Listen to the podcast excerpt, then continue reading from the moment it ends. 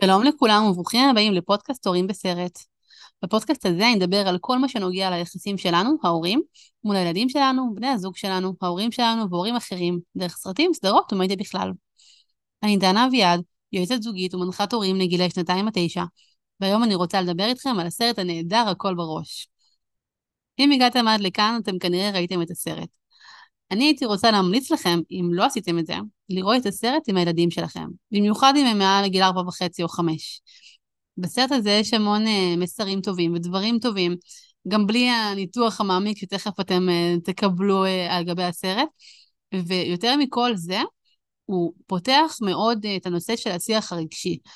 וכשאנחנו רואים את הסרט עם הילדים, אפשר אחר כך לדבר איתם על הסרט, ומה היה, ומה הילדה חוותה, ולמה היא חוותה את זה. ואולי אפילו דרך הסרט להגיע לילדים שלכם לדברים שאולי הם הרגישו בינם ובין עצמם ולא ירגישו בנוח לפתוח, כי לפעמים קצת לא נעים לפתוח רגשות שהם אה, לא נעימים. לא תמיד כיף להגיד שלא כיף לי, או שאני עצוב, או שאני כועס, או שיהיה לי קשה. ודווקא דרך הסרט זה יכול להיות פתח נהדר לשיח על הדברים האלה, אז אני ממליצה באמת באמת בחום לראות את זה עם הילדים. ובכלל, סרט, סרט מצוין. אתם ציינו ממנו כן שתראו אותו פעם שנייה ושלישית, אני אומרת מניסיון. אמ, טוב, יש מלא מלא ללמוד מהסרט הזה, ואני לא רוצה שיצא פרק ארוך מדי וחופר מדי, אז אה, בואו נתחיל.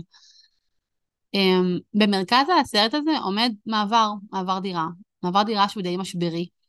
הוא מעבר שבעצם ממש מאזור כפרי ככה זה נראה לפחות בסרט, לאזור עירוני, זה מעבר בין מדינות, זה מעבר מאוד משמעותי עבור הילדה, לא רק עבור הילדה, גם עבור ההורים כמובן, אבל עבור הילדה זה בכלל משהו שממש אה, תולש אותה מהעולם שלה, מהחברים שלה, מההוקי שהיא משחקת, למקום חדש.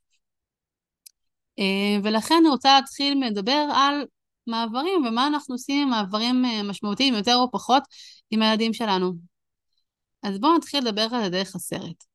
אנחנו לא רואים איך ההורים מכינים את, את ריילי למעבר, אבל אנחנו יכולים להניח לפי ההתרגשות שלה אה, לאורך, הסרט, לאורך הדרך אה, לקראת המעבר. אה, אנחנו שומעים גם כן את אבא שלה אומר שיהיה לה חדר מאוד יפה, ואז היא מגיעה הביתה, לבית החדש, היא פותחת את הדלת, הבית לא יפה, הוא אפור, הוא מכוער ביחס למה שהיא רגילה, היא פותחת את הדלת ורואה עכבר מת, המשאית של הדברים שלהם מתעכבת, מאחרת. היא נאלצת לישון באותו יום בשק שינה בחדר האפור המשעמם שלה, שהוא בכלל לא יפה כמו שאבא שלה אמר לה. וזה משבר, זה שובר מאוד. היא ציפתה לדברים מאוד גדולים, והיא קיבלה את ההפך הגמור. היא קיבלה משהו שגם כן אם לא היה לה אף ציפייה, היא הייתה מתבאסת. וכשהיה לה ציפיות מאוד גבוהות, אוי ואבוי. אז, אה, אז מה עושים באמת עם מעברים?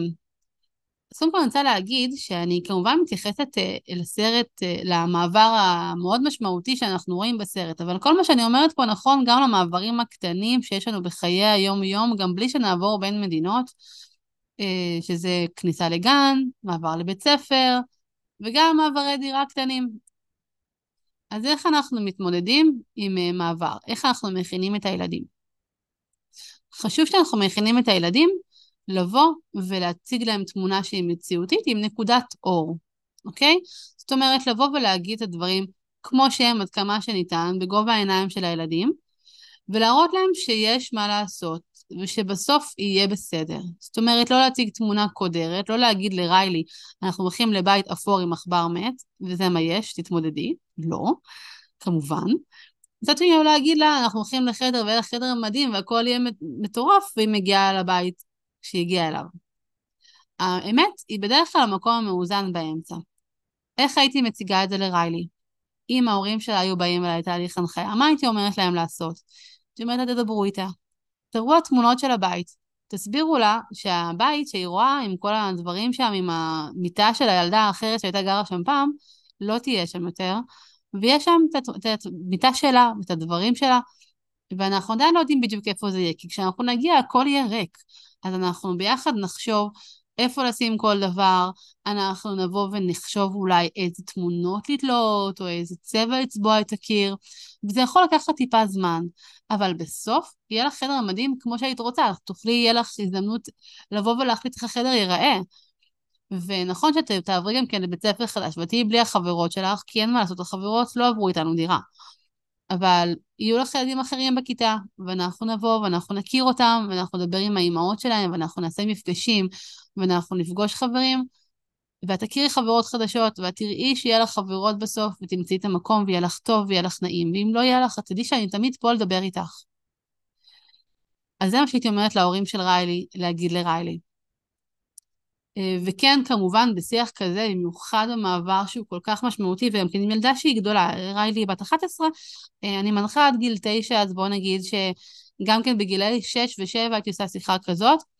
ובשיחה כזאת עם ילדים שהם טיפה יותר גדולים, אני מאוד ממליצה גם כן לתת להם את המקום לשאול שאלות, להתעניין, להבין. אה, לא, לא, לא, לא, שזה לא יהפוך למונולוג, שזה יהיה דיאלוג. במעברים יותר קטנים או לילדים יותר קטנים, כשהמעברים למשל לכניסה לגן, אני כן ממליצה תמיד לתת נקודת אור שהיא הרבה יותר מוחשית, שיש לה נקודת זמן שנותנת יציבות. למשל, אנחנו נכנסים לגן חדש, יכול להיות שלא תכירי שם את כל הילדים, אה, אם אתם עושים מפגשים לפני, אז להגיד, אנחנו נעשה מפגש ונכיר. אנחנו נגיע בבוקר, אמא תהיה איתך קצת, אנחנו נכיר את הגננת ונראה את פינות המשחקים. מתישהו אמא תצטרך ללכת, אנחנו נגיד לך להתראות, אתה תהיה בגן עם, הח... עם הילדים החדשים, עם הגננת החדשה, היא תסביר על חוקי הגן, היא תראה לכם את פינות המשחקים, או כל מה שהגננת מסבירה לכם שיהיה ביום הראשון, ואחרי ארוחת הבוקר, או מתי שזה לא יהיה, שאיזשהו עוגן שהילד יכול לקבל אותו שהוא לא זמן, אז אני אבוא, או אבא יבוא, וניקח אותך הביתה. נקודת האור של הילד שאם לקחת אותו הביתה, העולם לא מת, הכל בסדר, יש יציבות, אני יודע לאן אני חוזר, גם כן אם יהיה קשה כמה שעות, אני אתמודד, אמא אמורה להגיע, הכל בסדר, זה מכניס שקט למערכת. זה לא אומר שזה יהיה לו קל. כמו שזה לא אומר שלריילי היה קל, היא הייתה מגיעה ורואה את הבית אה, כמו שהוא נראה, אבל זה כן אה, יוצר קודם כל תחושה של, אוקיי, זה לא, זה לא הפתיע אותי, אני לא מתרסקת מציפייה מאוד גבוהה לאיזושהי אכזבה תהומית, אז זה דבר ראשון. ודבר שני, זה מאוד תורם למערכת היחסים של, שלנו, ההורים, עם הילדים שלנו, כי הם יודעים שהם יכולים לסמוך עלינו. כי אמרתי משהו וזה מה שהיה. כי לא עבדתי עליו, לא אמרתי לו שהכל יהיה מדהים וזה בכלל לא מדהים. אמ, האמון שלנו עם מערכת היחסים שלנו היא לא רק בזה שאנחנו מבטיחים ממתק ואנחנו קונים, אלא זה גם כשאנחנו באים ואנחנו מציגים תמונה שהיא מציאותית על החיים. הדבר השני שאני רוצה לדבר איתכם עליו זה ריילי הילדה השמחה שלי. אמ, אחד המוטיבים החוזרים, וגם כן אפילו הדמות הראשית בסרט, חוץ מריילי, זה הרגש של השמחה של ריילי. אמ, לריילי בבית יש תפקיד. התפקיד שלה זה הילדה השמחה שלי. אמ, אנחנו רואים את זה בכל מיני נקודות. קודם כל, ולכל אורך החיים שלה אנחנו רואים שהשמחה היא הראשונה שבאמת אה, נוצרה. אנחנו רואים את כל הרגעים השמחים שלה, מציירים אותה כילדה שמחה. כשמגיעים לבית, אפילו שהיא נשברת ורואה את העכבר המת המגעיל הזה בפינה של הבית, והיא רואה שההורים שלה כזה בלחץ, כי, כי המשאית לא מגיעה בזמן והם דואגים ולחוצים, אז מיד נדלק לה נורה של התפקיד שלי להיות הילדה השמחה, ואז היא כזה לוקחת איזה נייר ומקפצצת אותו ומשחקת איתם מוקי כדי שיהיה להם נחמד וכדי לשמח אותם וכדי לשנות את האווירה בבית. כי זה התפקיד שלה. אף אחד לא אמר לה, זה התפקיד שלה, אחרת על עצמך, את צריכה לשמח אותנו. אף אחד לא אמר לה את זה. אבל היא הבינה את זה. היא הבינה את זה כי לאורך כל החיים שלה היא כנראה קיבלה פידבקים חיוביים, כנראה אמרו לה את זה כל הזמן, כנראה כל הזמן חיזקו לה את המקום הזה של הילדה השמחה. אנחנו רואים את זה אפילו בסרט עצמו. אנחנו רואים שכשהיא בסוף היום נשקלת בשק שינה וקצת מבואסת וכזה, בכל היה יום לא פשוט. ואז אימא שלה באה אליה ואומרת לה שהיא נורא שמחה שהיא הייתה, אה, נשארה הילדה השמחה שלה, וסוג של אומרת לה כזה שהיא החזיקה אותם, או הייתה העוגן שלהם באיזשהו מקום. שזה המון לכתפיים של ילדה בת 11. האמא לא מתכוונת לבוא ולהגיד לה אותי שזה התפקיד שלה, היא גם לא מתכוונת לבוא ולהכביד עליה, היא באה לשבח אותה, ואנחנו יודעים ששבחים זה דבר חיובי. מצד שני, השבח הזה בעצם בונה לה את הציפייה שזה מה שהיא צריכה להיות. שאנחנו מקבלים אותה כשהיא שמחה, וזה מה שאנחנו מצפים שהיא תהיה. ואז האם אני יכולה להיות עצובה? האם יש מקום לעצב שלי? האם זה בסדר שאני אהיה עצובה? ואם אני אהיה עצובה, מה יקרה להורים שלי? הם גם כן יהיו עצובים עכשיו? אני אקלקל את ההורים שלי? זה המון משמעות לילדה קטנה. עכשיו, אני לא אומרת לא לשבח את הילדים על התנהגות חיובית שלהם, זה מאוד חשוב, אנחנו רוצים לחזק להם את ההתנהגויות הטובות. אבל אה, כן חשוב לשים לב שאנחנו נותנים מקום גם כן לרגשות אחרים שלהם, שזה דבר שמוביל אותי למעשה הנקודה הבאה והמאוד חשובה. ממש בשיחה הזאת שהגיעה אימא של ריילי, ודיברה איתה ככה שהיא במיטה, בשק שינה ככה, שהיא כבר, שריילי אולי היה לה טיפה מקום והזדמנות לתת מקום גם לרגשות שהם לא בהכרח השמחה הרגילה שלה. באותה נקודה באה אימא שלה ואמרה לה שהיא נורא שמחה, שהיא נשארה ילדה השמחה שלה. כי ריילי, זה מה שהיא הציגה, היא הציגה ילדה שמחה. ומה, ומה על זה אני רוצה לומר לכם? אני רוצה להגיד לכם על זה שלא תמיד מה שמתחולל בפנים זה מה שרואים כלפי חוץ. האם ראתה את הילדה השמחה? היא לא ראתה את כל מנעד הרגשות שאנחנו ראינו בסרט שהיה לה בפנים. ובגלל שהאמת היא מאוד העריכה את זה, היא באה ואמרה לה כל הכבוד, ושיבחה אותה על זה. ומצד שני, אנחנו יודעים שהיום של מעבר דירה לכולם הוא קשה. כל מי שעבר דירה פעם אחת בחייו יודע שיום של מעבר דירה הוא יום מאוד אינטנסיבי. אמ, והאימא באה, פשוט אמרה לה תודה בעצם לריילי. ואני אומרת, רגע, בואו נעצור שנייה, אנחנו רוצים לבדוק באמת שהיא בסדר מעבר לתודה הזאתי. הרי היא בסך הכל ילדה, רוצים להבין מה קרה.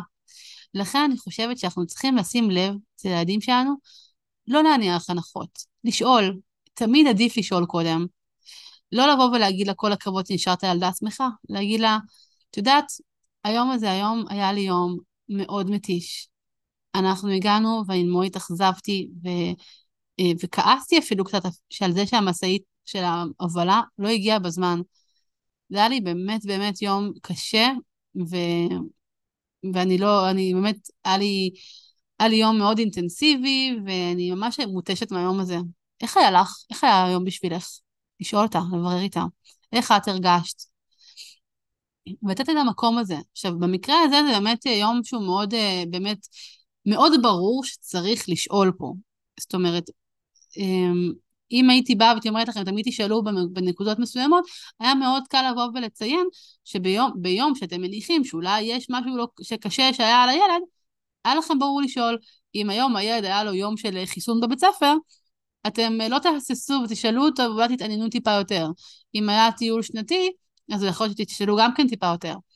אבל זה נכון גם בשגרה. זאת אומרת, לפעמים הילדים שהם חוזרים, אתם מכירים שהם חוזרים מהבית ספר או מהגן, אומרים להם איך היה, אומרים לכם כיף, וזהו. אמ, כי הם רגילים שכיף זה, זה תשובה מתקבלת ותשובה סבבה, ואפשר להמשיך איתה. העניין הוא שלפעמים אה, יש להם דברים שמסתתרים מאחורי הכיף הזה, אבל אולי אנחנו לא אה, צריכים קצת לחלוב אותם, קצת לעודד אותם לספר את הדברים. כדי לעודד לספר את הדברים, אנחנו יכולים להתחיל ממקום שאנחנו משתפים ולשאול מה היה, ולהגיד, אני, היה לי יום כך וכך, ולספר מה היה לי ואיך היה לך היום, ואז בעצם זה מלמד אותם, נותן להם דוגמה אישית של איך לבוא ולשתף דברים. אמ, וכמובן, צריך תמיד לבדוק ולברר איך הם הרגישו, כי לפעמים הילד בא ומספר משהו, ואנחנו מניחים שהדבר הזה הוא יגרום לו להיות עצוב, יגרום לו להיות שמח, יגרום לו אולי לא להרגיש משהו מיוחד, אולי זה נראה לנו שולי. אמ, אבל תמיד כשהילד בא ומספר אירוע, ולא תמיד הם מוסיפים את הרגשות, לא תמיד הם אומרים אני הייתי עצוב והייתי שמח, כשמספרים לכם משהו שקרה, תבררו מה הם הרגישו.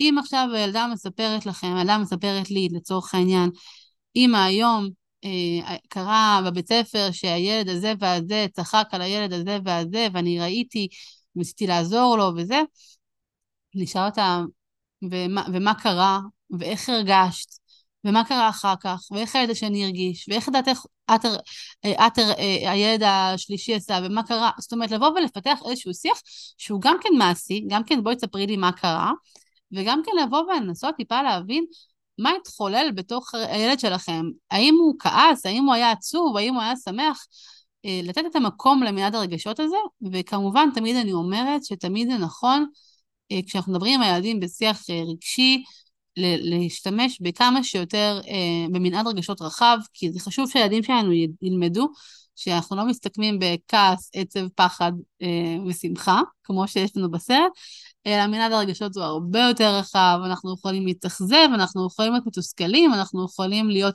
להתרגש, אנחנו יכולים להיות מבולבלים, אנחנו יכולים להיות הרבה דברים. מאוד חשוב לבוא ולהציג אה, קשת רחבה של הרגשות, כי ברגע שילד מכיר את הקשת הרחבה של הרגשות, הוא גם יודע לזהות את זה אצלו, ויודע להתמודד איתם בצורה מדויקת וטובה יותר. אז אה, כמו שאני אחזור חזרה לנקודה הבסיסית, כשאנחנו באים ואנחנו שואלים, רואים שהילדים שלנו עברו משהו, תמיד כדאי לשאול אותם קודם כל מה הם הרגישו, ולא להניח שהם היו בסדר או לא בסדר. אה, זה מאוד חשוב, אה, ואגב, כשאנחנו עושים שיח רגשי, עדיף לא לשאול והיית עצוב, או והיית שמח, אלא באמת לשאול שאלה פתוחה, מה הרגשת? לא לכוון את הילד מה הוא אמור להרגיש, במירכאות, אלא לבוא ולשאול אותו באמת כדי לקבל את תמונת המצב האמיתית של מה שהוא מרגיש. הנקודה הבאה שאני רוצה לדבר, אם אנחנו כבר בנושא של רגשות, כי כל הסרט הזה הוא רגשות, זה דבר שאני ממש אהבתי בסרט הזה, כשראיתי אותו בצפייה האחרונה שלי לקראת הפרק, זה האופן שבו מציגים כל כך יפה איך המון רגשות בסוף מתגלגלים לכעס. זה משהו שאני אומרת אותו הרבה זמן. שלדעתי הכעס הוא, הוא רגש לגיטימי, קיים, הרבה פעמים הוא גלגול של רגש אחר. לפעמים הוא גלגול של תסכול, לפעמים של פחד, לפעמים של עצב, לפעמים של אכזבה. אבל הכעס הוא משהו כזה שמאוד קל לנו לבוא אה, ולבטא אותו, אה, וכן לזהות אותו, כי הוא משהו שהוא מאוד חם כזה. כש, כשריילי כועסת, אז הכעס בראש שלה יוצא לו אש מהראש, כאילו אי אפשר לפספס את זה, זה כל כך שם. אבל, אבל כעס זה, זה הרבה פעמים מתחבא מאחוריו משהו אחר. אמ, והמשהו האחר הזה הוא לפעמים רגש, או, ש, או שהילד לא יודע להתמודד איתו, או שאולי הוא מרגיש שלרגש הזה יש פחות מקום. אה, שזה גם קורה. זה קורה לפעמים שאנחנו, אמ, אולי כשהילד עצוב אנחנו לא יודעים איך להכיל את זה, אולי אנחנו מנסים נורא לשמח את הילד, ישר כשהוא עצוב אנחנו מנסים נורא לשמח אותו. אולי כשילד אה, מתוסכל אז הוא מתנהג בצורה מסוימת שאנחנו לא, שאנחנו אה, לא מבינים אותו או, לא, או מתעלמים ממנו. אה, כל דבר בעצם ש, שהילד לא יודע איך לבטא, או לחילופין שהוא מרגיש שהוא או מתעלמים מהרגש הזה, או ש, שמנסים להעלים אותו. זה לא אומר שאם אנחנו ניתן מקום לעצב, אז הילד לעולם לא יכעס. זה לא מה שאני מנסה להגיד. מה שאני מנסה להגיד זה שלפעמים כשיש רגש מסוים שהילד חווה אותו, או גם אנחנו כמבוגרים, הרבה פעמים זה מתגלגל לרגש של כעס.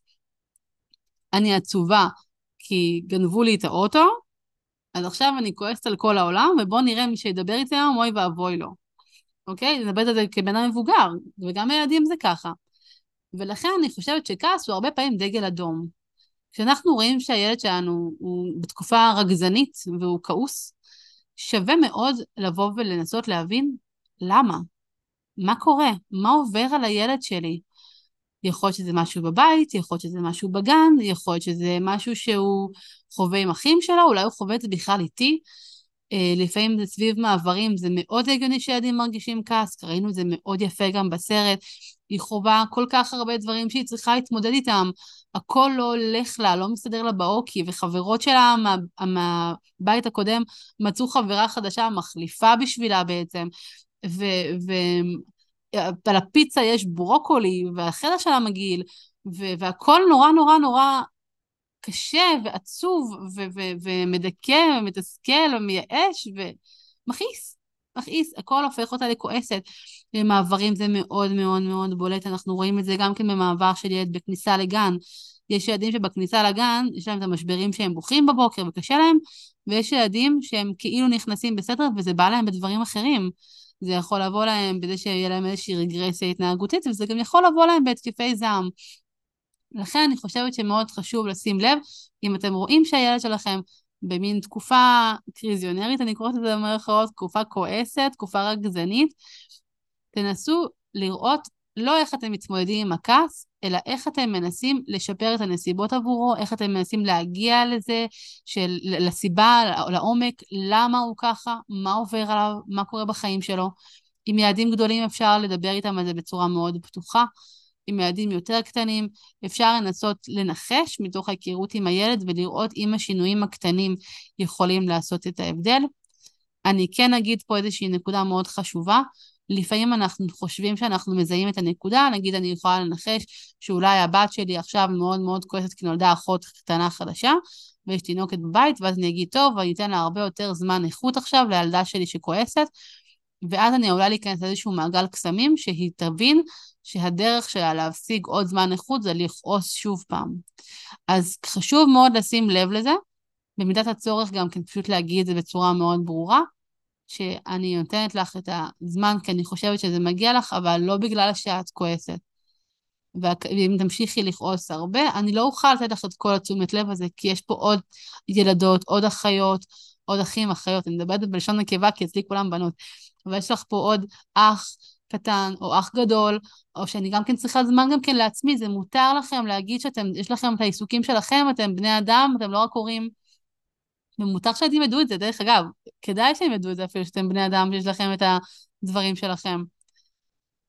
אז מאוד חשוב לבוא ולהציג את זה בצורה כזאת לילדה ולתת, לילד או לילדה, סליחה, ובאמת אה, גם כן לתת את המקום ולהבין את המקום של הכעס ולנסות לשפר את הנסיבות עבור הילד, וגם כן מצד שני, לשים לב שאנחנו לא נסחפים והולכים all the way uh, לכיוון השני, ונותנים לו עולם ומלואו ברמה שהוא לומד שכעס זה הדרך שלו להשיג דברים.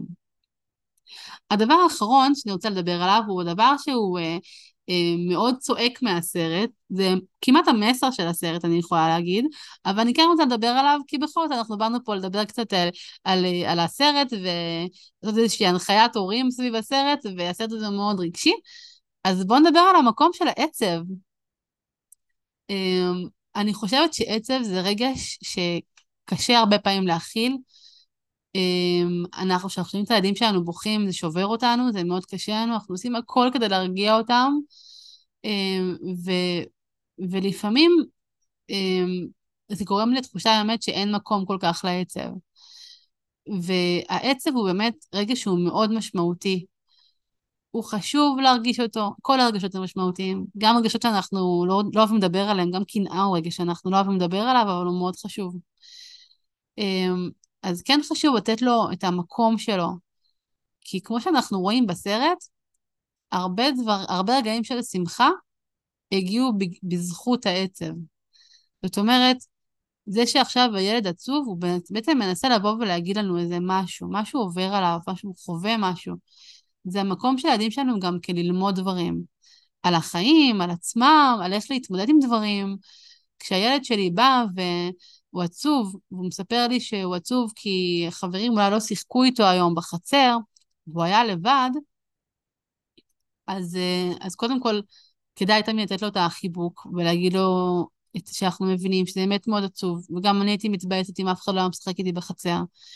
ומשם כן אפשר לצמוח ולנסות להבין מה קרה, ואיך אפשר להתמודד עם זה, ואיך אפשר שזה לא יקרה פעם הבאה, ו- ועם מי אפשר לדבר, ואיך אני יכולה לעזור, זה לא רק איך הילד יכול להתמודד, זה גם איך אני יכולה לעזור. אה, אני מאוד בגישה שאני מאוד אוהבת אה, אה, לא לתקן את העולם עבור הילדים, אלא כן לתת להם את הכלים ואת הפתרונות היצירתיים, או הלא יצירתיים, הפתרונות הפשוטים, שעבורנו הם פשוטים, אבל עבורם הם מאוד יצירתיים ולא שגרתיים. איך להתמודד עם מצבים שונים בחיים.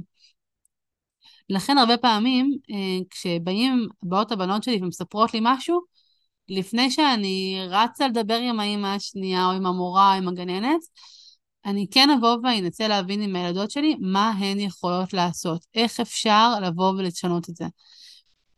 כשדברים קורים במסגרות, אם יש לכם אה, יותר מילד אחד, אתם יכולים לראות את זה מאוד בקלות באינטראקציה בין הילדים.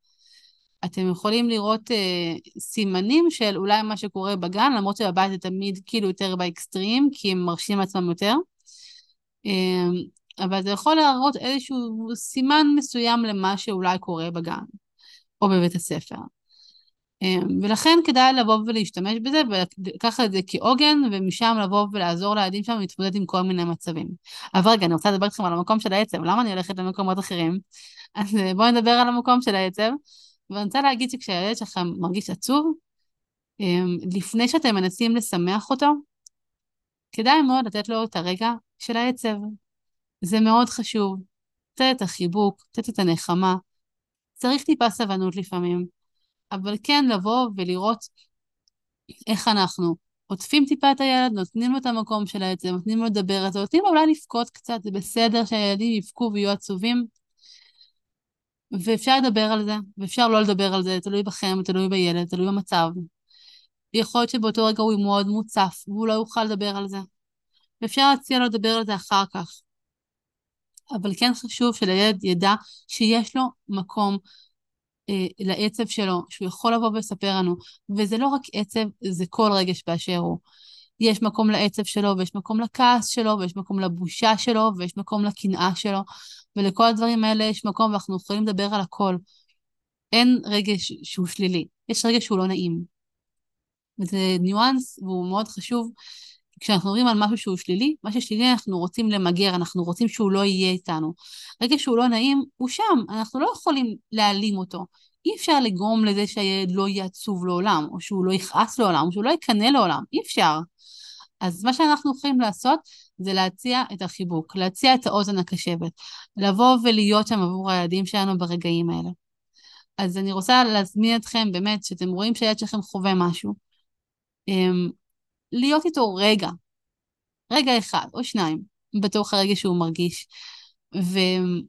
ולהקשיב, ולהקשיב לו, ולהיות איתו, ולתת לו להרגיש שהוא תמיד יכול לדבר על מה שהוא מרגיש ומה שהוא רוצה, ולפעמים טיפה צריך להחזיק את עצמנו ולא להתעצבן, כי לפעמים אומרים דברים שגורמים לנו לכעוס עליהם או לנזוף בהם, אז במיוחד אם אתם רואים שלילד טיפה קשה לשתף, תנסו קצת להחזיק את זה, להיות שם, ואחר כך לדבר על איך אפשר היה להתמודד עם זה אחרת. אז זה הכל בראש. אני רוצה לעשות איזשהו ממש ככה מעבר מהיר על הדברים, כי היה פה הרבה דברים חשובים, וזה חשוב שאנחנו באמת תצאו מהפרק הזה עם, אה, עם כלים ועם דברים שאתם יכולים לקחת לחיים שלכם, כי זאת המטרה של הפודקאסט בסוף, לא רק לדבר על הסרטים, אה, אפילו שאני נורא נהנית לדבר על הסרטים. אז אמרנו על מעברים שממש אה, חשוב לבוא ולתווך בצורה מציאותית עם נקודת אור, ודיברנו על התפקיד של הילדים, של לשים לב שאנחנו יכולים מצד אחד לחזק אותם ולתת להם את השבח על ההתנהגות הטובה, אבל לשים לב שאנחנו לא משבצים אותם במשבצת אותי, ושאנחנו כן נותנים מקום לרגשות האחרים שלהם, וכמובן, לא להניח הנחות, לשאול, תמיד תמיד לשאול, לשאול איך הרגשת, לא לשאול שאלה סגורה, האם היית עצוב? לא, שאלות פתוחות, איך הרגשת? מה עשית? מה לדעתך הילד השני הרגיש? שאלות פתוחות, הן פותחות את השיח, פותחות אפשרויות, נותנות לילד מקום להגיד את הדברים שלו, לא את הדברים שלנו. וכמובן, לתת מקום לכל הרגשות, לעצב ולקנאה ולבושה ולכולם. אה, וזה ממש ממש חשוב. אני מקווה שהפרק הזה היה לכם גם מעניין וגם מלמד, כי אני ממש אה, אהבתי את הסרט הזה, ואני חושבת שיש המון מה ללמוד ממנו, גם ברמה הכי ברורה מאליה, שרואים את הסרט ומבינים, כי זה צועק את זה, וגם כן ברמה קצת יותר עמוקה. אז אני מקווה שנהניתם, כי לי היה ממש כיף, ונתראה בעוד שבועיים בסרט הבא. ביי ביי.